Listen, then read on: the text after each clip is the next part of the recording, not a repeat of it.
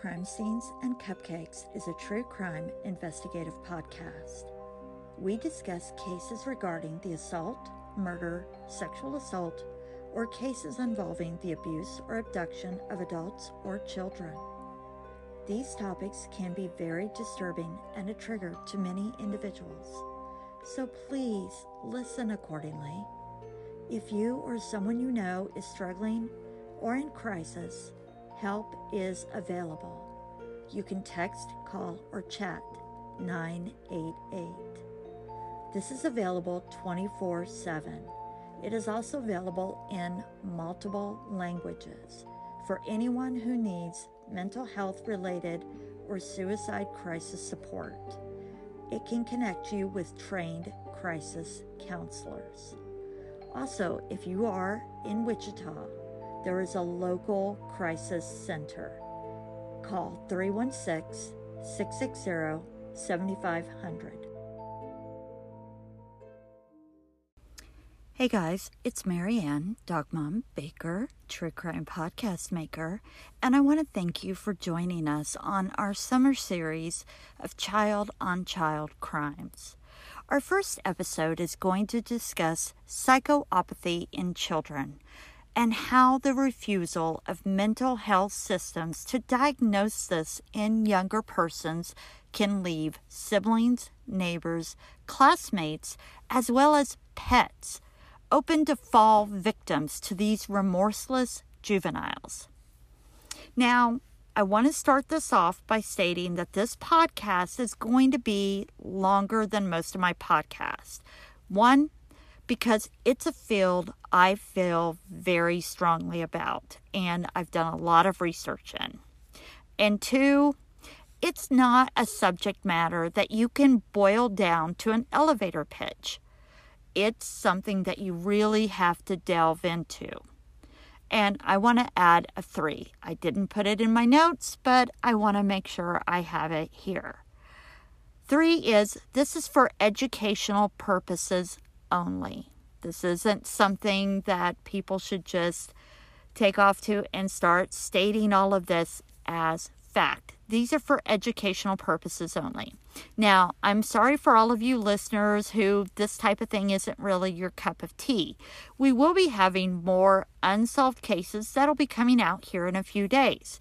In fact, we're going to have the case of Armani Morgan from Dallas, Texas, and some amazing updates on the Gail Sorensen and Mary Kreppers case that's going to have a special guest that's going to be joining me, as well as Fasika Tadell's case. And Fasika Tadell's father is going to be joining me with that case.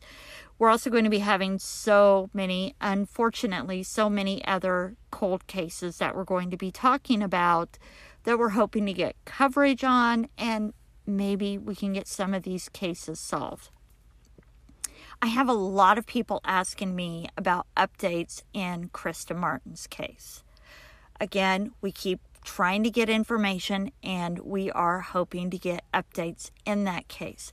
But here's a piece of good news I have, because of your support of all of you amazing listeners, I have had amazing different other organizations reaching out to me wanting to do their own podcast and wanting to do their own coverage of Krista's case.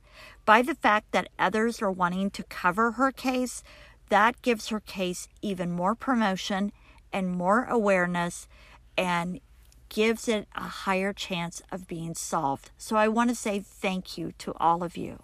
Now, as I had said, this podcast is focusing on child on child crimes. And this is actually a large issue that is occurring across the United States, but it gets little to no attention. Instead, people label it as just children playing or boys will be boys. And one of the cases that really does a great job of illustrating both child psychopathy and child on child crimes is the case of Alyssa Bustamante. Child on child crimes, it can take many forms. It can happen both inside and outside of schools and colleges. And it's most likely, but it's not limited to bullying, which is, you know, cyberbullying, but also verbal bullying. It can be prejudice based, it can be discriminatory, but that's not the only way. But that seems to be the only way people truly fixate on. The abuse can be intimate, it can be in intimate relationships, and we are again are talking about children and young people. It can be physical abuse, sexual violence, such as rape, assault by penetration, sexual assault, sexual harassment, non consensual sharing of nude and semi nude images and or videos and causing someone to engage in sexual activity without consent. So, when you talk about child on child violence, those are the types of things you think about. But you don't think about children actively fighting and hurting another child. Again, you just think of that as play. But you don't think about a child actively in a moment of aggression wanting to inflict violence on another child. But it really does happen. And what amazes me is neighbors are more apt to reach out to each other over the loss of a piece of property than they are over the loss of one of their own children. I mean, hell, you can drive through neighborhoods and find missing posters for dogs, cats. And if you look on Mookie G, one of my favorite comedians, if you go on his Instagram page, you'll even find one for a missing peacock. And it begs the question why are people so quick to safeguard their property over their own children? Or even when you think of it, their neighbors' children. Surprisingly, they are reticent to speak up when they outwardly see abusive behaviors or even really abnormal behaviors of children in their own backyards. However, if you go online, the protection of children appears to be the one thing everyone seems to agree on you see people shouting from behind their keyboards, We must protect the children. And they're saying all of this while they're mounting cameras all around their property. And they're saying they're doing this to check out unscrupulous strangers. But honestly, I think they're more looking for a viral TikTok moment than they are to look for the boogeyman. Or maybe they're just trying to protect the 1992 coachman that's parked in their driveway. But I've noticed that more people just turn a blind eye to the nine year old that's pummeling the smaller child out there on the sidewalk right in front of their house. Neighbors ignore it when this same kid who's armed with sticks, BB guns, and other devices begin to torture the neighborhood pets and the little feral stray cats that are roaming the blocks just looking for shelter or food. Now, I have actively seen a child running home and crying to his mother because this same kid is yelling the most hateful and vile things. The same things that if an adult were to have said, that adult would be in jail or at minimum, the police were to be called. Now, you might ask, well, has anybody talked to this child's parents? Or has anyone called the authorities on this child? And the answer to both of those questions are an absolute yes. The parents are even usually outside when most of these things happen. And if one of the other parents walks the few houses down to confront that parent, they're usually met with a drunken tirade of defenses. Then the parent, just fed up, decides to walk the few houses down back to their house.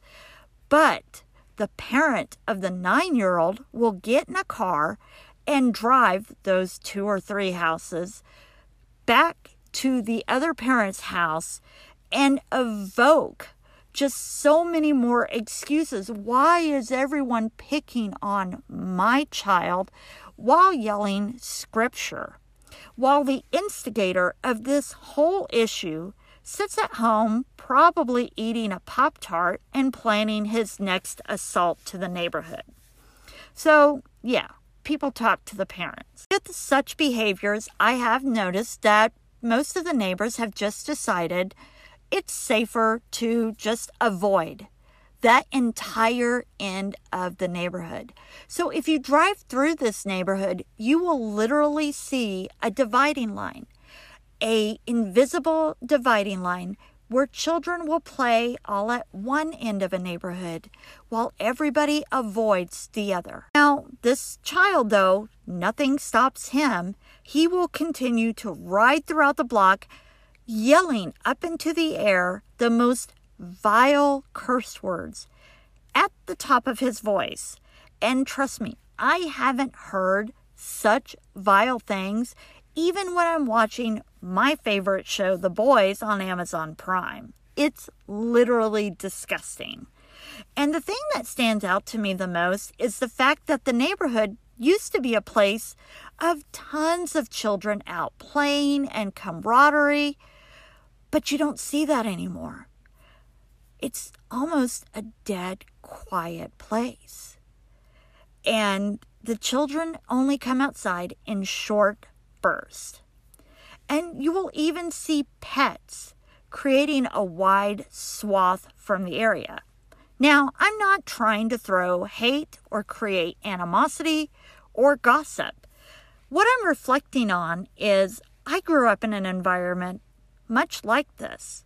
But it was different in the fact that that kind of behavior wasn't even looked at as odd. I grew up with someone who regularly treated frogs to baseball practice. And they would take cats and swing them by them t- their tails and throw them as hard as they could over the fences. Then this person went on to commit the most heinous crimes still against children as they became an adult. So, my fears are not only for the creatures that live in that neighborhood, but also for the children living in that neighborhood. Because child on child crimes, they continue to rise. But the numbers are difficult to calculate because abusers and their victims rarely report it due to stigmatization. Let's talk about what can happen if mental health issues or a behavior of a possible psychopathic child isn't taken seriously at a young age and what can happen in development. Can this be life threatening to others?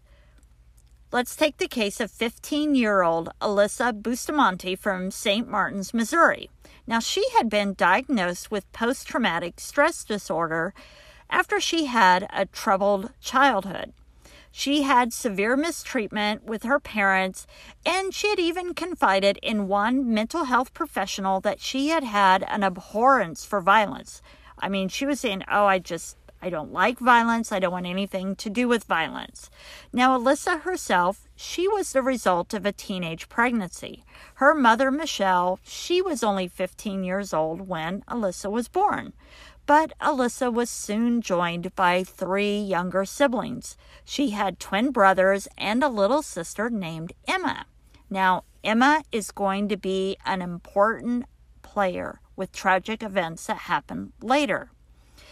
Now, Michelle, though, had a very supportive mother named Karen. And Karen was doing what she could because Karen was really excited to have grandchildren. So she tried to help out where she could. But all the help that she gave could not help with all of the violence that was going to end up coming to this family. Now, their father, Alyssa's father, Cesar Bustamante, he was eventually charged with multiple counts of assault and he was sentenced to concurrent prison terms. And then the life became even more turbulent for the children because, you know, with their mom, she ended up going in and out of jail and she had problems as well. So the grandparents, Karen and Gary Brook, they decided the best thing for the children was to provide them a stable home. So they got full custody and they wanted to move the kids to someplace stable and provide them some stability. So at eight years old, Alyssa and her siblings, they are living with full custody with the grandparents. And the grandparents are trying to repair all the damage that the parents previously had done, and they move to St. Martin's, Missouri. Now, it's at this point that controversy begins. So let's say the damage to Alyssa had already taken hold and the damage was irreparable. Now we have the discussion of nature versus nurture, psychopath versus sociopath. Cliff Notes version essentially is, is that psychopaths result more from genetics or congenital injury, such as a head injury at birth, than from environmental factors. And sociopathy is set in motion by specific environmental factors such as a troubled childhood, traumatic interpersonal relationships, or a history of abuse. Now, warning signs for developing sociopaths or psychopath characteristics by children and teenagers um, can kind of be the same thing in ways. And it's aggression towards people or animals, violent outbursts, social isolation, lack of empathy, destruction of property, lying, theft, serious violation of rules or laws, bedwetting, and fire setting. Now, the bedwetting and fire setting, those are found more in psychopathy. Now, Alyssa's grandparents, as I said, they wanted to give the kids a new start, a chance to reset in a new environment in St. Martin's, Missouri. And when you look at St. Martin's, Missouri, it is a great place to raise a family. It's quiet, it's rural, the locals are warm and friendly, and there's lots of things to do outside. It has hiking trails, fishing spots, wildlife preserves. The schools are cited to be excellent, and it provides excellent educational opportunities for children of all ages. Google images show lush forests, waterways, churches, and all the pictures show lots of children playing. I mean, what could go wrong? Well, for anyone who encounters Alyssa Bustamante, a lot. A lot could end up going wrong, and it did. Now, the grandparents had bought a nice home on a large piece of land, and Alyssa's twin brothers and her sister, they really seemed to flourish. So you have that. They had the same childhood, they went through the same life, and they seem to be doing well by outwardly appearances. Now, unless you looked up Alyssa on social media, Alyssa seemed to have issues adjusting. Now, on Wednesday, October 21st of 2009, Alyssa's younger sister Emma who is six years old. She knocks on the door of a nearby neighbor, nine year old Elizabeth Olten, and she asked if Elizabeth could come out and play. Now, Elizabeth and Emma would often be seen playing in the neighborhood together, so this isn't odd. However, on this particular day, Elizabeth would never be seen again after playing with Emma. Now, there's nothing overly remarkable about Elizabeth Olten. She's a sweet, beautiful little girly girl. And she was actually rehearsing for an upcoming musical at school. And her mom really didn't want to let her go out to play. It was getting close to going to getting dark outside. She had to rehearse for her musical. So her mom was like, you know, I just, I really don't think it's a good idea. And her mom should have listened to her inner voice and said no. But instead, you, you want to give in to your kids. So she's told her, okay. And she knew Elizabeth was afraid of the dark. So she knew Elizabeth would come back, and so she says, Okay, go ahead and play, but you have to be home by 6 p.m. for supper. And so Elizabeth's mom thought, okay, this is going to be simple because, again, her daughter is scared of the dark, so there's no way she's going to defy her. The girls run over to Emma's house to play games, as young girls do, until it was time for Elizabeth to return home. Now, again, Elizabeth was quick to do as she was told. Emma tells Elizabeth goodbye, and Elizabeth makes the short walk home. And that was the last Elizabeth was seen. It was about 6:15 when she was last seen heading home. Again, her house is only a few doors down, but Elizabeth is never seen alive again. Now, when she doesn't return home, her family starts frantically looking for her, and they know to call the police quickly because there is no way she's going to have gone. A, she won't have gone to the woods, and B, she's not going to just take off. This is a little nine year old girl. And this is a little nine year old girl who is afraid of the dark. Now, when investigators asked Emma about what had happened after she and Elizabeth had finished playing, she stated, Well, after we got done playing, I stood on this big rock that's near the end of our driveway and I watched her for a little while, but you know, I'm a kid. I got kind of tired of watching her. So then I went on and started playing around a little bit. And as I was playing, one of my hair ties, one of her hair ties had gotten stuck in some thorn bushes. And as she was trying to get it out, her hands got all scratched up. Hair ties are important. We all know as women or even young girls, we don't like losing those, and no matter how many we have, we always have our favorite and we want to get it back. And not only had she got her hair tie stuck, she ended up getting her foot stuck. So she screamed for her sister, Alyssa, for help. Now, Alyssa claimed she had been in the house and her window had been open and she heard Emma screaming for help. And so she comes to help her. And when she comes to help her, Emma notices that there's blood on Alyssa's pants. And she asked Alyssa about it because it was odd.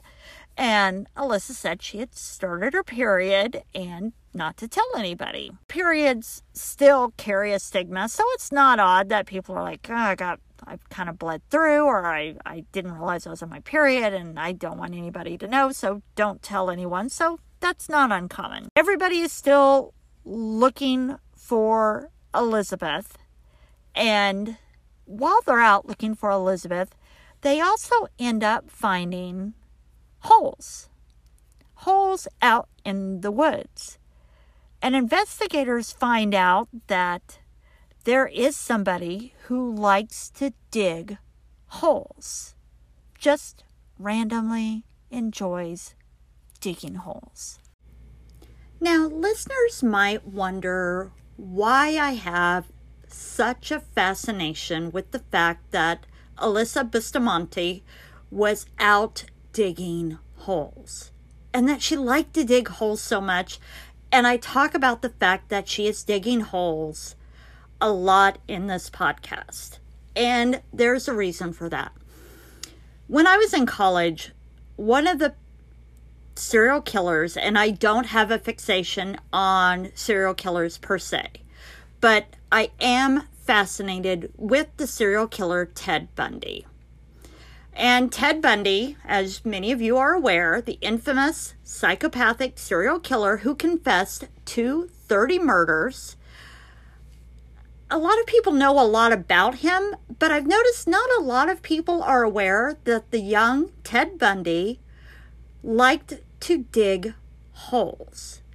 He would dig a lot of holes as a child, and he enjoyed doing it because he wanted passerbys to fall into the holes and he wanted to watch them get hurt. He was fascinated to see the hows and whys of them getting hurt in holes.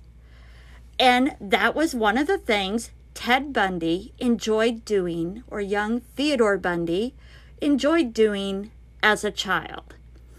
And to me, that action, it's now widely regarded as a sign of his young mental health issues. And it, it just really got me that so many people didn't catch on to the fact with Alyssa Bustamante because that was a big thing she was doing as a young child. And as she grew up, around her house. In fact, her grandmother complained about it a lot. Now, Ted Bundy, as we know, he caused so much misery, not just for the people he killed, but the people who surrounded him and the countless others he lied to, manipulated, and just out and out confused until the moment he was executed by electric chair. But what if there had been a way to stop future Ted Bundys from embarking upon a lifetime of harm and crime? What if, after it became clear that he liked to torture innocent people, but he wasn't a murderer yet, he had received targeted treatment that would have gotten to the root of his misbehavior and to compel him to live a life that caused no more pain than the average human already does to everyone else. Psychologists recognize psychopathy only as an adult disorder, as a general rule. They don't diagnose young children. Fear, stigma, and misunderstanding around that label means psychologists instead diagnose and treat kids for irrelevant issues like anxiety or ADHD, which can actually make things worse. For years, the medical community assumed that people with psychopathic traits, or referred to as psychopaths, are untreatable. The only thing that they ever did with them was lock them up for their crimes and then just hope you never come across one. But the tide against treatment for psychopathy is beginning to turn, for kids in particular. The latest theory of some experts is that the best way to treat psychopathy is to identify the characteristic traits in children and adolescents before it becomes a full blown problem. Now, this means prescribing children and their parents. This is really important. Don't forget the parents. And this means prescribing them with a taxing combination of therapies, and you also have to confront the difficult possibility that this child is going to grow up into a psychopath. But the trade off is that if you catch the issue early, you could save countless lives and billions of dollars in incarceration costs. Now, the word here is emerging psychopaths. The treatments are available in their infancy. And this is from the Yale's published paper on psychopathy in children. And randomized trials are difficult to conduct in prison settings. I mean, come on, that's a controlled setting. But that research is promising, and it does show that with some foresight, care, and considerable patience, a peaceful life is possible not only for the psychopath, their families, and holy cow, the community.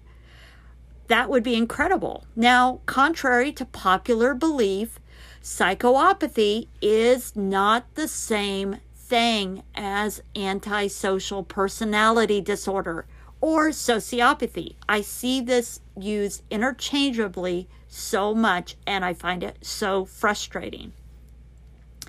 Also, antisocial personality disorder, or ASPD, that represents a lifelong tendency to just disregard and violate the rights of others, as well as traits like impulsivity, irritability, deceitfulness, and a lack of remorse. People with psychopathy have many of these traits, but they're also very charming, manipulative, and when we say unemotional, they have emotion for themselves. They understand emotion, they just don't care about yours. Now, sociopathy, sociopathy is more of a blunt emotional affect. They have charm and callousness, but they appear to have a really strong environmental component, such as they've had abuse at a really early age. Charles Manson is one that's really hard to determine if he would have been that way regardless because he had so much abuse heaped upon him at such an early age that when people use the word psychopath with him, I oftentimes wonder about that one because Charles Manson was abused at such a young age that, yes, he has this charm and he has this charisma, but he was so emotionally abused. I'm often waffling on the fence. And again, this is just my own personal views on this. Now, today's clinicians, they diagnose psychopathy in adults by reviewing files and conducting interviews. And again, I will bring up Dr. Robert Hare. Dr. Robert Hare developed the psychopathy checklist, and we will have that on our social media. And then the book I was referring to, Without Conscience, by Dr. Robert Hare, it's available on Audible. If you have um, an Audible account, you can just go ahead and listen to it without having to utilize one of your credits, or you can listen to it, or you can go ahead and get it through Amazon. I highly recommend it if you are interested in psychopathy. Treating children as they begin to display psychopathic traits, that could be the key to successfulness in treatment. I mean, think about this. If in Ted Bundy's case, when he was placing knives around his sleeping family member, if they would have got intense treatment for Ted Bundy at that moment, how many lives could have been saved at that moment? If you just think about that. I mean, it has to be caught early in childhood or at least by adolescence. It has to be caught before the full manifestation of adulthood. But the family usually should always be involved. However, if the family is so toxic it might be better to just remove the individual from the family in those type of contexts. Now, the ability to treat people with psychopathic traits, it does get harder as the patient gets older. Where you could treat a 16 year old with maybe six months of treatment, a 22 year old might need two years of treatment. But it's not impossible it may just take longer. But one thing I have noticed in today's society is whether it's having a cold or having cancer or mental health, we are a very reactive society. We would rather watch and wait and just see what happens type of technique rather than being proactive and try to intervene before the worst case scenario occurs. And in this case, it could be the taking of a life, either their own or another innocent victim. And this is the case that happened with Alyssa Bustamante.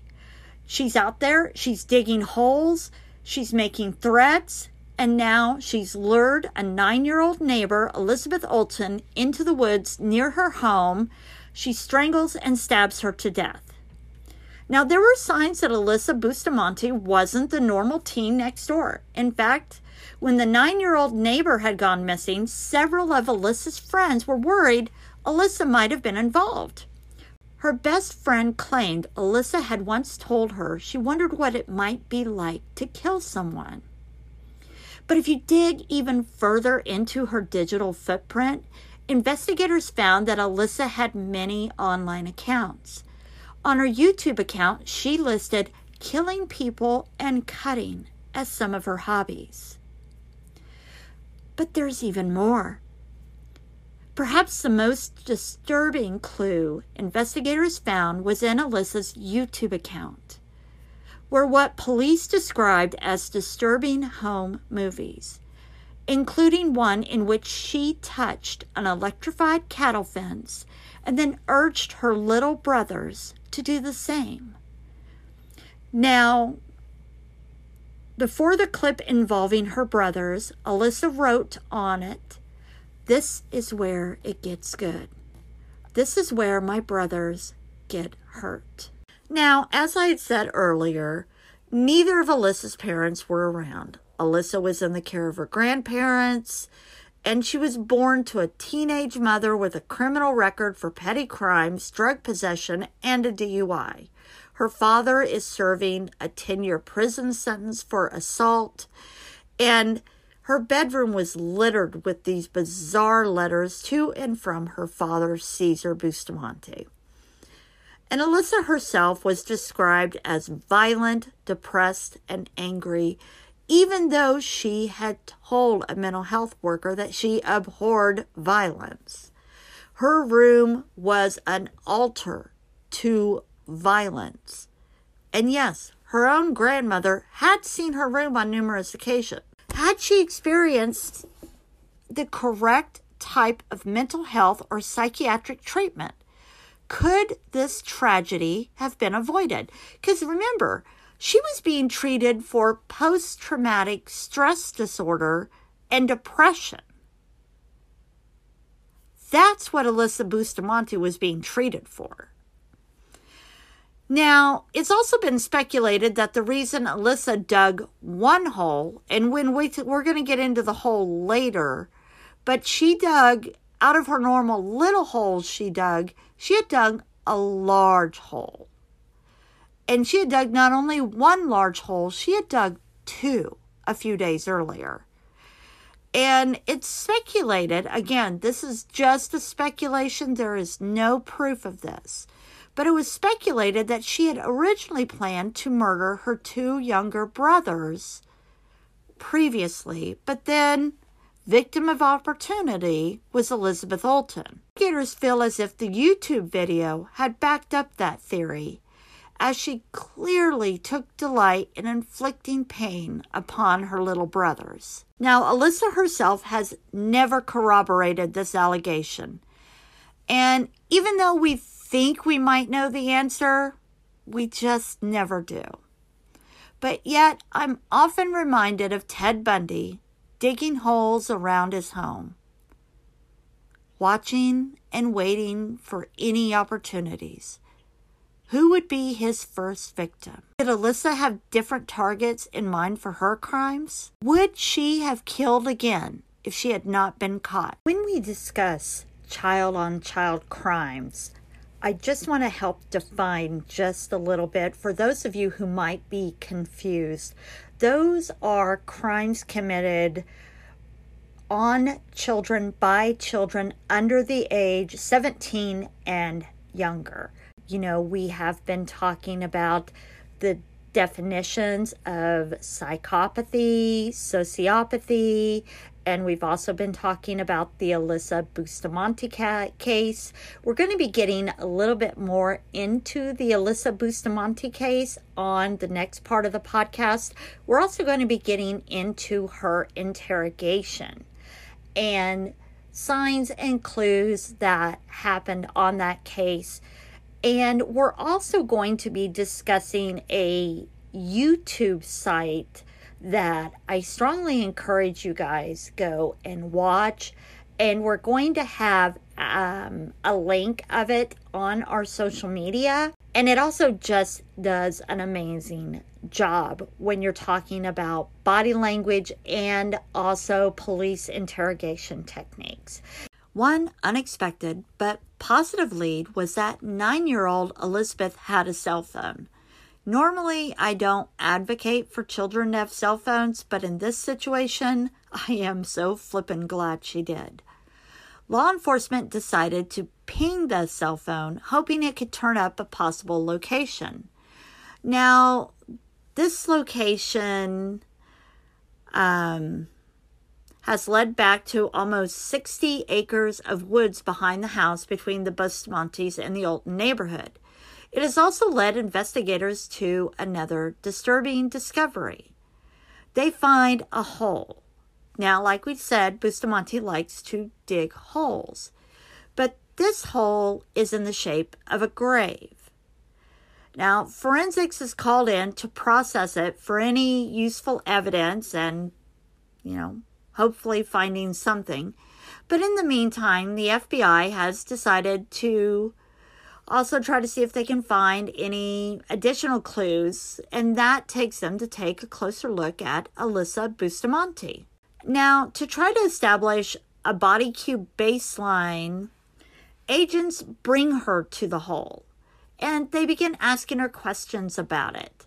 Alyssa admits that she's the one that dug the hole, and when questioned further as to the reason, Alyssa just states, I just like digging holes. Yep, no alarm bells going off here at all. She just states she likes to dig holes. And for some reason, she adds, Oh, I also like to bury dead animals because I find it respectful. Totally normal conversation. Now, the hole was empty, but agents knew they they're not dealing with a normal teenage girl. So they decide to go back to her room and take a look at any other uncovered pieces of evidence that could lead them to what happened to Elizabeth Olten. Now, before we go any further, I want to strongly suggest to listeners to go and explore and to go to a YouTube channel titled Explore with Us. It's a YouTube channel that utilizes a licensed attorney, psychological analysis by a clinical psychological candidate, and they do a great job in breaking down body language and police interrogation techniques Normally, I don't watch a lot of those, but I thought they did a fantastic job with this case. And I would really encourage you to go and take a look at that, especially if you're interested in this case. Uh, the footage is a little grainy with Alyssa but there are some moments in this case that you might hear me talk about that you might want to go and see for yourself. Now, if you listen to our recent podcast about Jennifer Wilson, we have discussed about how investigators will already have some type of baseline to a person before they bring them into a room to interrogate which means before they brought Alyssa Bustamante into that room, they've already spoken to friends, they've spoken to family, they've kept an eye on her out in the wild, as we might say. You have to remember, this is several days that they have been looking for Elizabeth. And if you think they haven't been watching Alyssa, you would be wrong. Also, investigators don't bring into an interrogation just to cast a wide net. Some people think, oh, they bring everybody in. That isn't true either. They're not going to waste their time bringing an entire town in. They bring people in when they know they may have some good reason to do so. Now, as I'd said earlier, since Alyssa was a juvenile, however, her grandmother Karen was present, and also a juvenile advocate. The juvenile advocate is the reason I really want to harp on this. The juvenile advocate in these cases can make or break a case. Sorry, I didn't mean to start pounding on this. But in this case, I become so frustrated with this juvenile advocate. I just, I have my own personal reasons, but yeah, We'll get into it. Now, her grandmother fully expected Alyssa that this was just a case. They're trying to gather information and they're trying to find Elizabeth. And she's just thinking, okay, I'm just going to sit here. We're going to get this over with and it's all going to be good to go. She had no idea how to prepare herself for what was going to happen. Now, it was um, Officer David Rice he initiates the interview with Alyssa, and Alyssa is just acting detached and calm as any other 15 year old girl whose nine year old neighbor's gone missing, right? She's acting as calm and cool as just anything I've ever seen. Um, and and that always blew my mind with Alyssa. She, you know, she's a 15 year old girl in a room with two investigators her neighbor has gone missing and she is acting like she's just sitting at Starbucks having a coffee. I mean, you see no irritation, you find no stress level, you don't hear stress in her voice. She is just disengaged from the situation. And even at one point, when they're asking her about Elizabeth Olten, again, this is a little girl missing. She even calls her annoying. That, again, is something you don't see a typical person do when it's a missing child. That's, but again, you know, she's 15. So now in Alyssa's interview, um, the majority of her interview the beginning of it really concentrates on these holes she digs. I mean, if you can get through that part of it, a lot of it talks about the holes, the holes. One thing just really got to me was when her grandmother even spoke up about how, yeah, she digs holes all the times. And when we had horses, it used to bother me because it's almost like she wanted the horse to fall in and break its leg. And I'm like, um, hello, did you guys, any of you research Ted Bundy? Yes, this is what she wants. Now, the reason Sergeant Rice focuses on this hole so much is the fact that it was dug around the time Elizabeth went missing, not the same day, but around that time.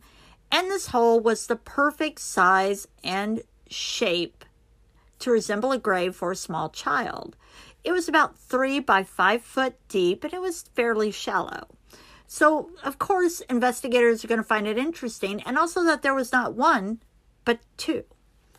Now, Alyssa's response is, well, yeah, I guess the timing of digging the hole wasn't great. And, you know, again, her grandma interjects, well, she digs holes all the time. You know, it, it just, it kind of goes back and forth to this hole. But then they start talking about Alyssa's bedroom. This is when you start to see her emotional resolve change. And you don't see it become a very sad emotion.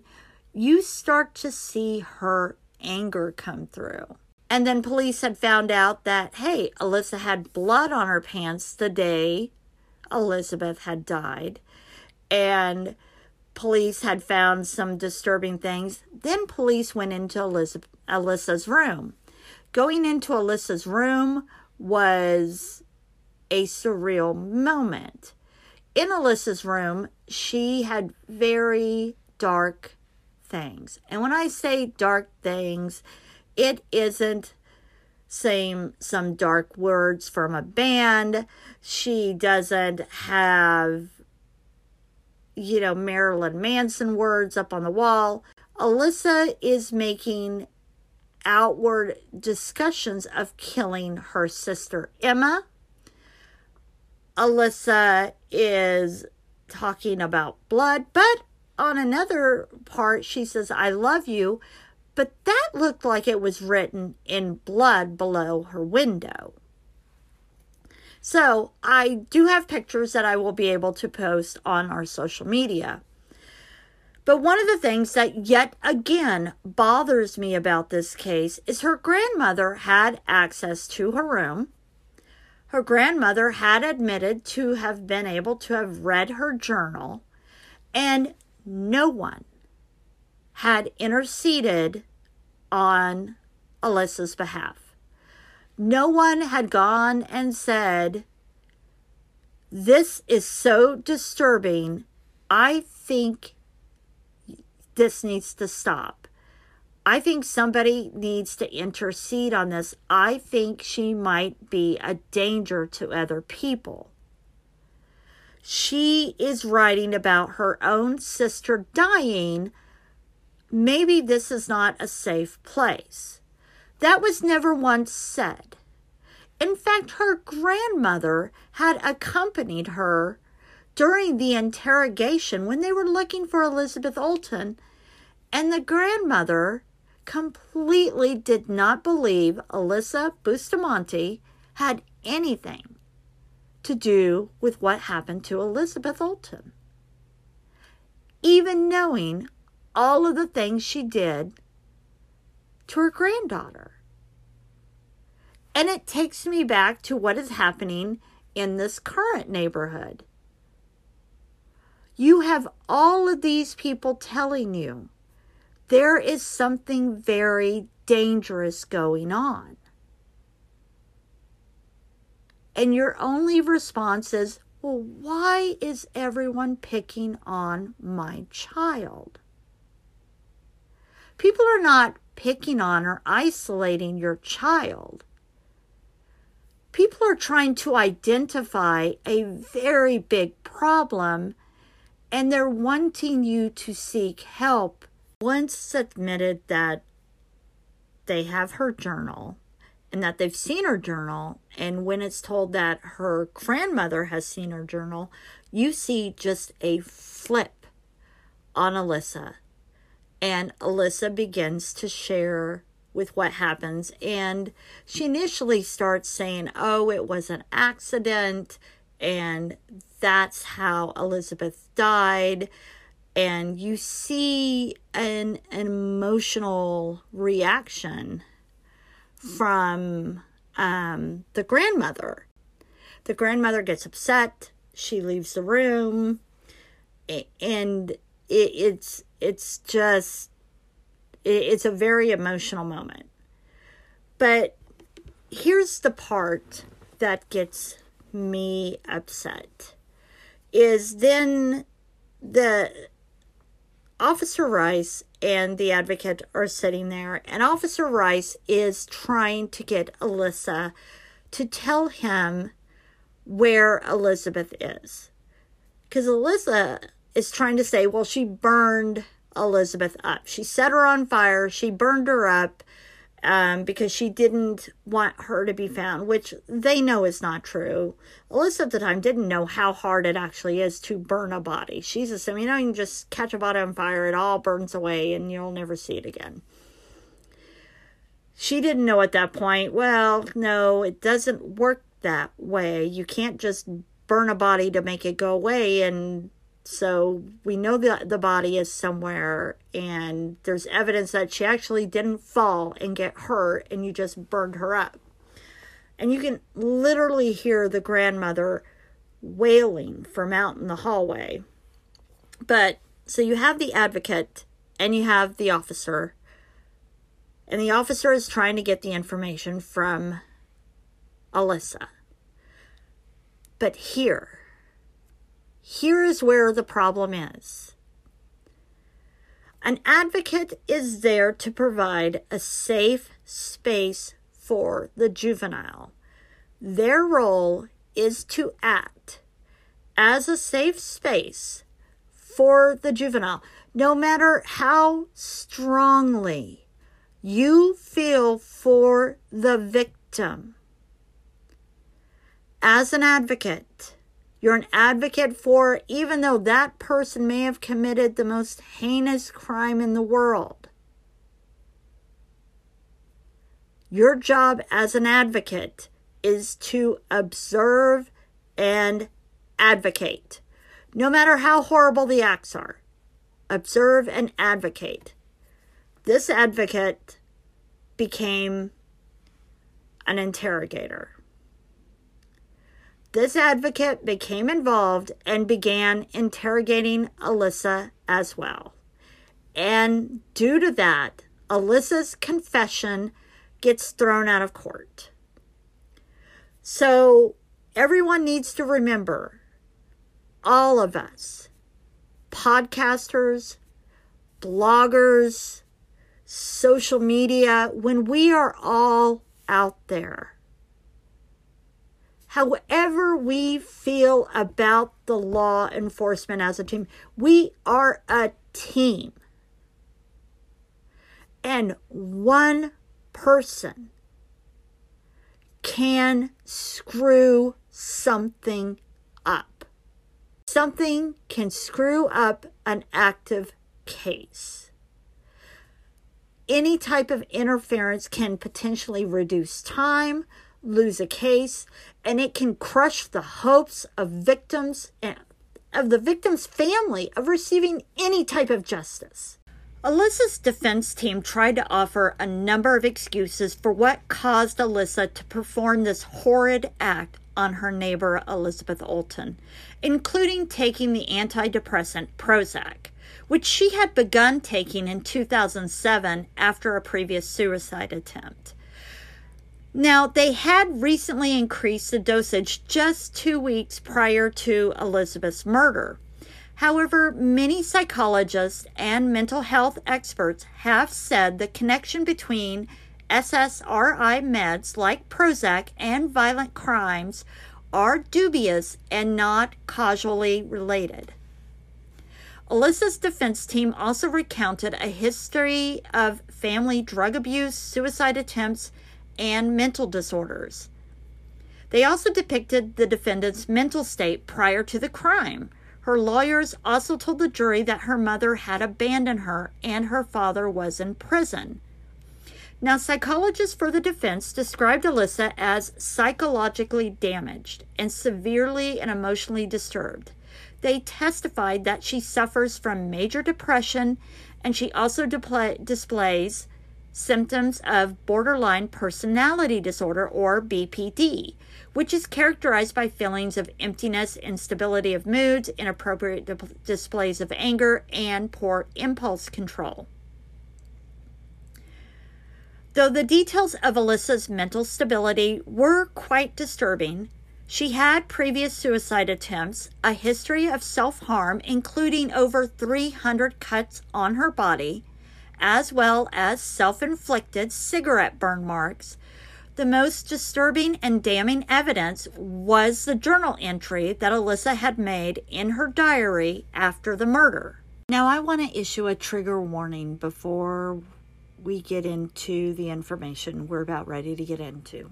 We need to remember this is child on child crime. So, when police were going through her room, they had found the journal sitting there. Now, she had scribbled it out really well and thought that would be it. Well, of course, that's not it law enforcement are able to utilize methods, they're able to find it, and they were able to see what was underneath because they were able to utilize forensic methods to see what was underneath the scribbling she had written.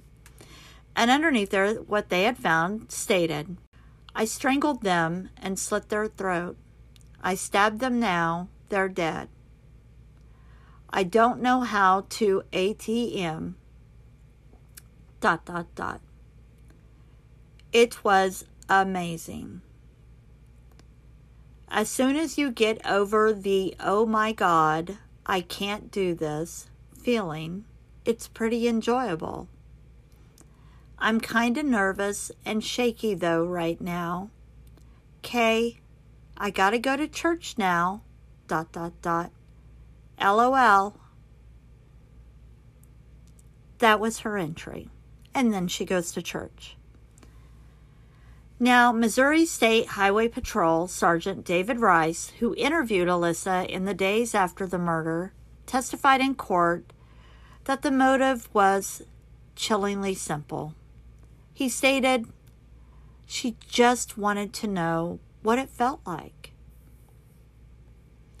Now, after days of very emotional testimony in court, the prosecution made an impassioned plea for the judge to give her a life sentence.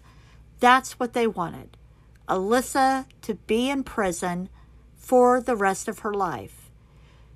They didn't want her out and around anyone else. Alyssa, she had been staring at the floor the whole time while prosecution is discussing her crime. But that's when she finally breaks down and begins to cry for the first time in over two years. Her grandparents become upset and they storm out of the courtroom. Alyssa's grandparents were not the only ones to have an emotional breakdown, however. After the judge's announcement that he would hand down a sentence the next day, the grandmother of the victim, Elizabeth Olten, yells out, I think Alyssa should get out of jail the same day Elizabeth gets out of the grave. When she recounts how she killed Elizabeth Olten, this is not someone who was showing a lot of remorse for what happened to Elizabeth Olten. This is somebody who was more emotional about what was going to happen to them than what was happened to Elizabeth Olten. I want to refer you to the writings and the pictures on Alyssa Bustamante's walls, where she is making threats against her own family members. Her little sister, Emma. There was an audible gasp in the courtroom when the now 18 year old Alyssa admits to taking a knife from a kitchen set in her own family kitchen and slitting the throat of Elizabeth Olten. After she slits her throat, then she begins strangling her with her bare hands. Now, that is not something, again, you see in a killer. Usually, strangle first, then try slicing throat, inducing death, then doing the cutting. And it's almost like she wanted to feel her life blood in her hands. Not only that, when she was done with the knife, she washed it and returned it to the kitchen. On February 8th, 2012, Alyssa Bustamante gave a final statement before the judge handed down her sentence. If I could give my life to bring her back, I would, Alyssa told the court. I just want to say I'm sorry for what happened. I'm so sorry. She was then sentenced to life imprisonment with the possibility of parole. In 2015, the mother of victim Elizabeth Olten sued Alyssa Bustamante along with a mental health facility and two of its employees for the wrongful death of her daughter. The lawsuit against the facility and its employees, it was dismissed. They wouldn't hold them liable. But Alyssa was held responsible and will owe Elizabeth Olten's mother $5 million plus a yearly interest until the debt is paid. Now, we all know she's never going to see that money. And I think she was trying to make a point that if Alyssa Bustamante would have got the mental health she should have got at the beginning, that maybe Elizabeth Olten would still be alive. Those people can be paroled after only 15 years of incarceration. So, as a result, Bustamante will be granted a parole hearing, which is coming up in July of 2024. Now, the family member and some lawmakers, uh, a group called National Organization of Juvenile Murderers, they are attempting to repeal the bill, and they also have a petition on change.org, which we will be passing around. So, what is the difference between child on child crime, and playing. The easiest way I can boil it down in layman's terms is intent and repetition. What is the child's intent? Also, what is the behavior's frequency when this child is out playing? So let's say some kids are playing and the child says, Oh my gosh, we were playing and things got a little rough. And they appear really remorseful when a child gets hurt during play. And it's not an event that happens a lot. Sometimes kids get hurt, and that's just something that happens. It's a one off during play, and you see that there was no intent to commit harm. But in the case of a child psychopath, that's where you're going to see with a certain child, you're going to see multiple events of play that escalate to harm with other children. Their intent is to inflict harm. Now, you rarely have a chance to hear the child say that like I said, you rarely have a chance to hear the child say that.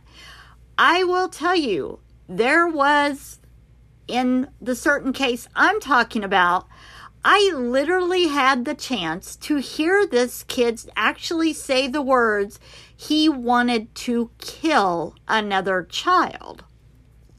I was floored and was like, what? When I had dove into the scrapping they were have.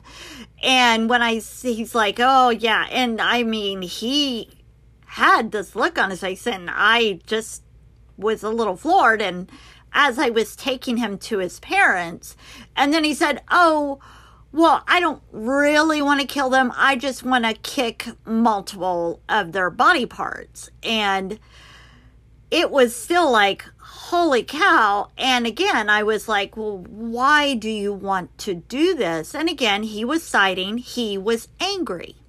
So his intent was obvious. His intent was he wanted to cause harm.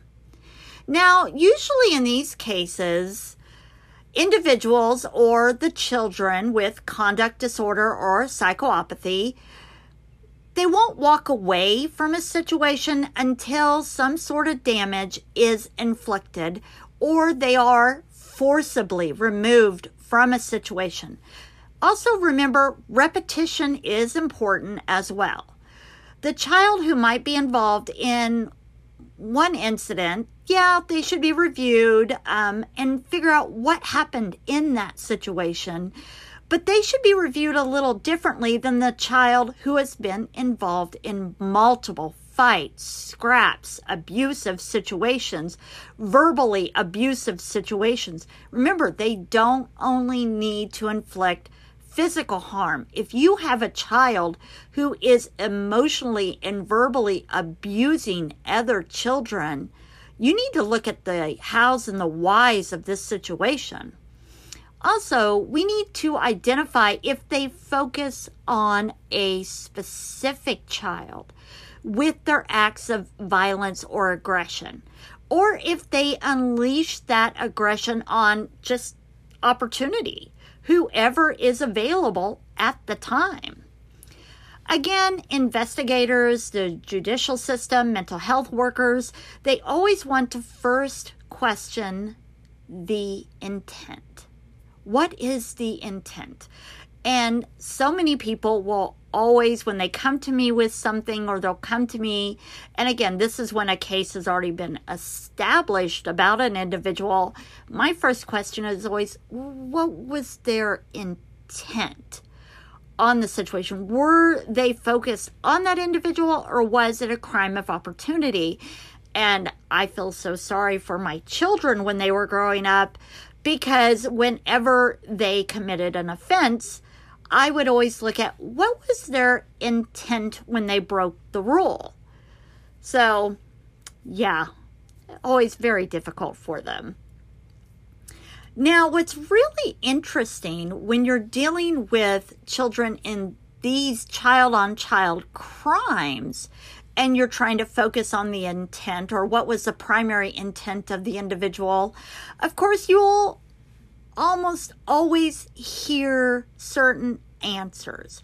One of the first ones you will always hear is, Well, I was just playing. We were just playing. I wasn't doing anything. I wasn't saying anything mean. I was just playing. I was just yelling. I wasn't trying to hurt them. I was just playing play is a word that they realized and they realize it at a very young age because a lot of adults will use that word. Oh, they were playing. They see that word and they mimic it. So it is a word you will hear them use and recite back to you. We were just playing. But I can almost always bet what their next words will be. And their next words are usually, well, they made me mad.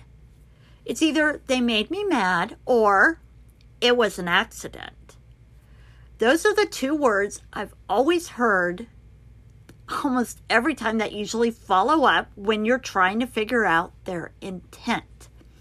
It's almost like those with psychopathy or conduct disorder are programmed with those specific answers. Also, what's absolutely amazing to me is it's gotten to a point just by reading their body language, I can almost pinpoint which excuse they're going to use next. Are they going to say, mm-hmm, they made me mad, we were just playing, or it was an accident?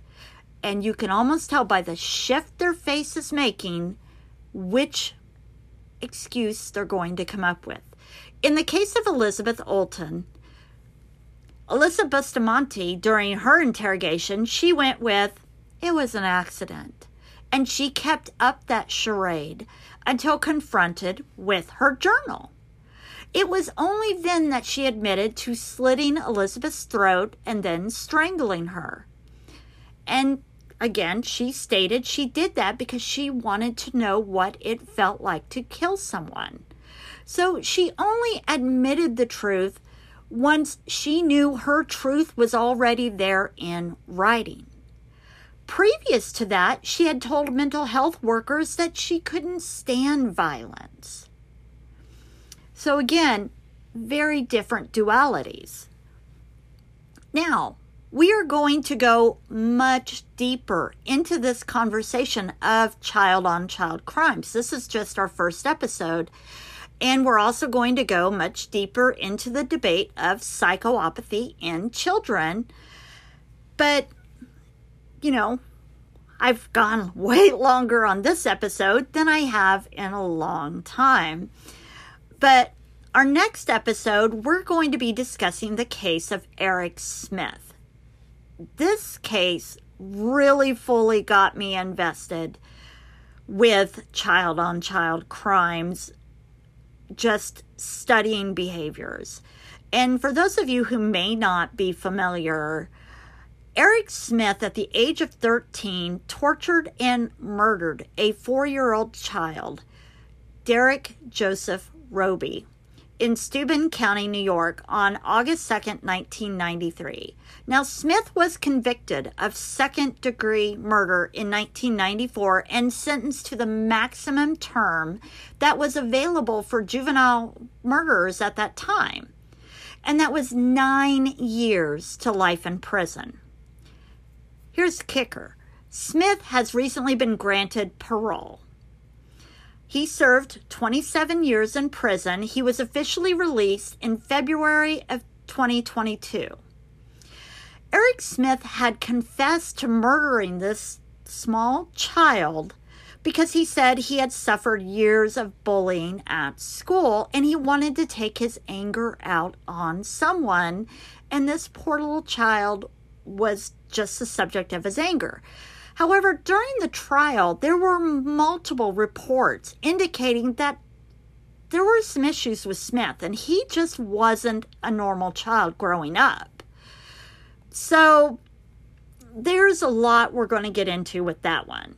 I also am going to get into the case after that case. I want to get into the case of brothers Robert and Michael Bevers. I'm not sure if I'm saying that correctly.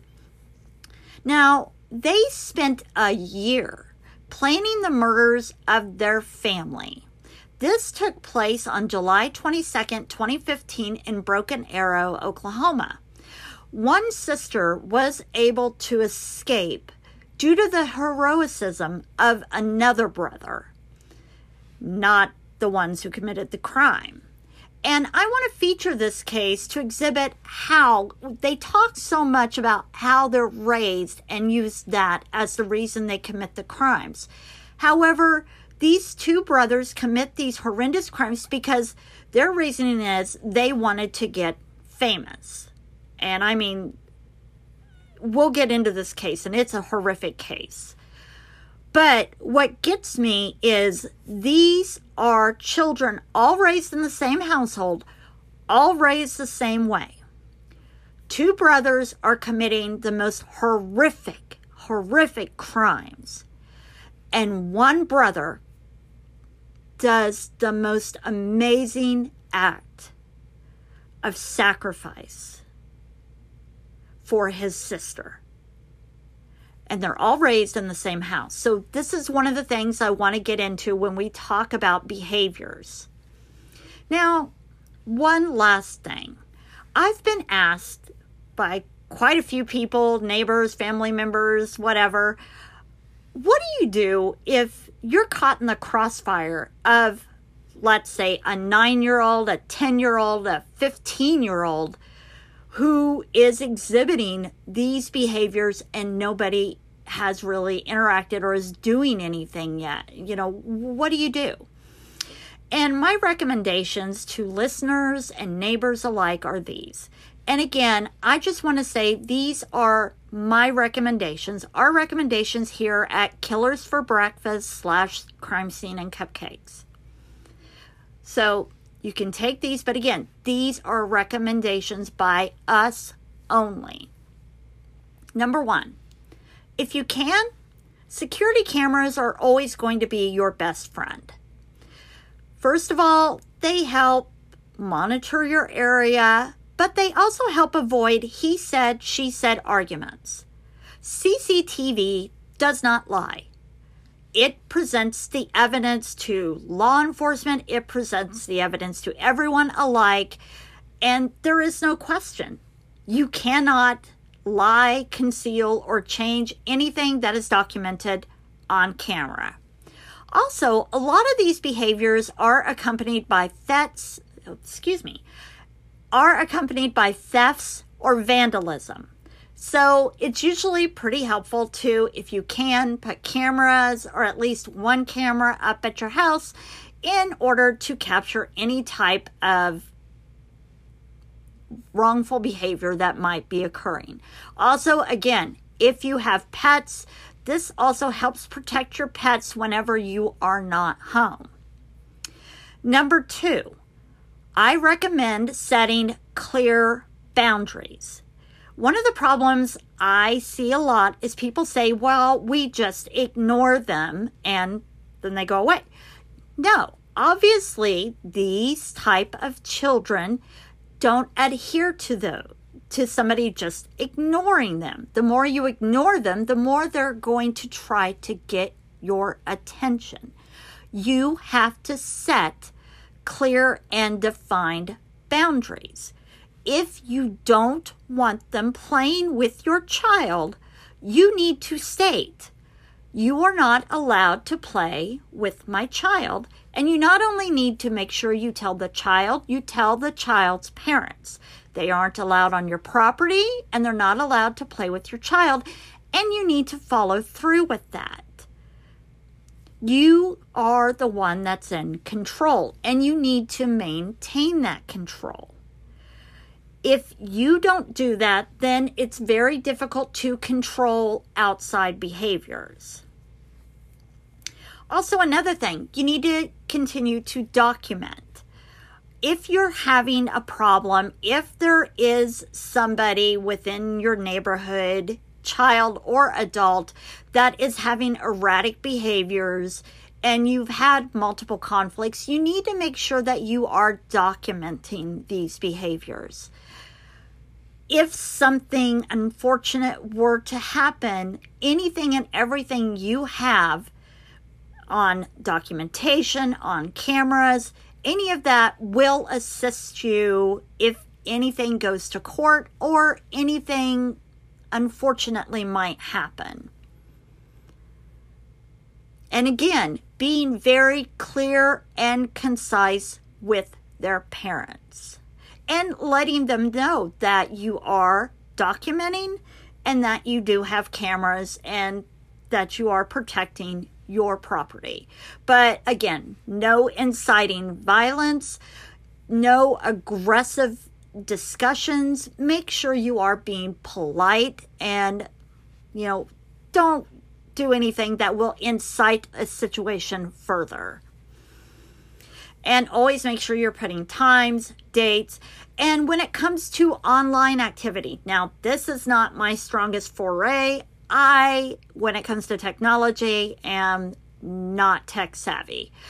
But there are people and places who are, and we will provide those links on our social media. However, I do know that children have figured out how to create false phone numbers or they do online phone numbers and that type of thing. My rule of thumb would always be if you're in my child's cell phone, I better have been able to have met you in person. If there is a phone number or a name in the child's name in the child's phone book, I would dang sure make sure I knew physically who that person was. Now, some people say, well, children shouldn't have cell phones. But I will bring up the fact that nine year old Elizabeth Olten had a cell phone, and it was that cell phone ping that brought authorities closer to catching her killer and finding answers.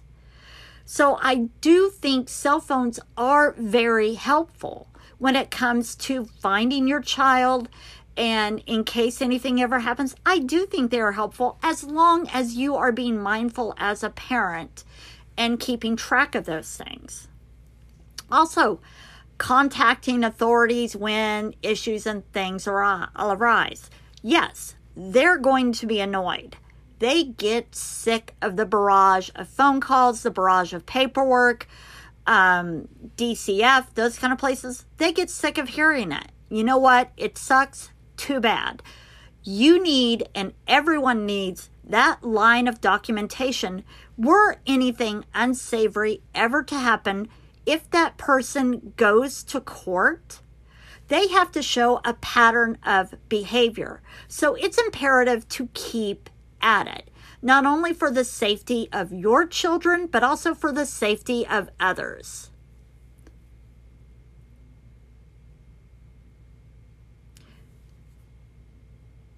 without a trail of paperwork, they can sometimes even convict them on lesser crimes because it looks like, oh my gosh, this person, this is their first time they've ever done any type of offense. And you don't want that to happen.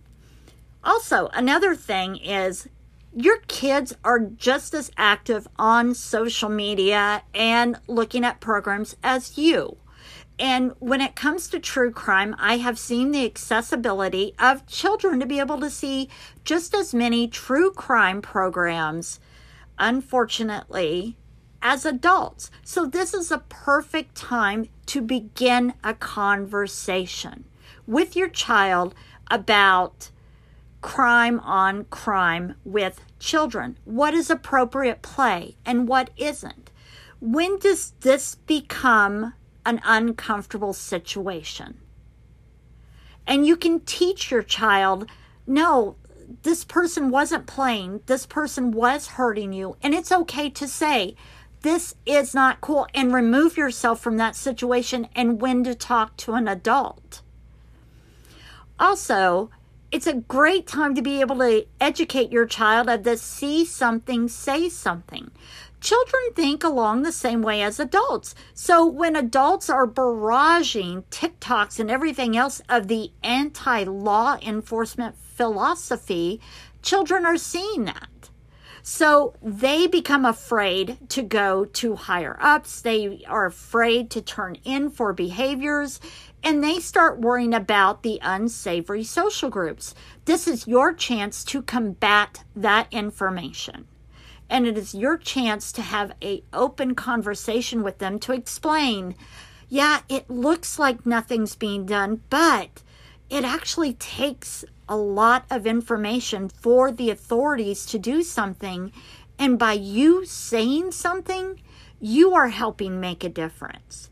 It takes so many re- times of reporting for anybody to do anything and now you are helping make a difference too and you need to show it in more of a positive manner and a positive light.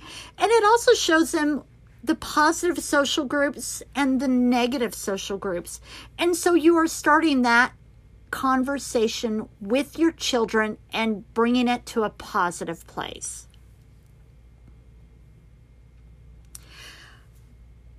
And that's something to instill now and will hopefully become even more of a positive in the true crime communities to come.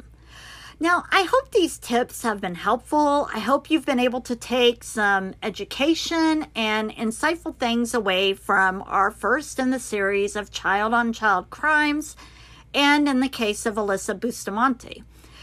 I hope there have been some things in today's podcast that will empower you during your own activities this summer with your kids and in your own communities. We just want everyone to have a safe and enjoyable summer. We don't want to freak anyone out, but we want people to be educated and empowered. That is our first and foremost reason for doing these podcasts. And we appreciate all of our listeners. We're sorry things have taken so long. Like I said, I have been incredibly sick. I'm not over it yet. And we have a huge trip coming up where we are going to be going to the Basilica Axe, Axe Murder House.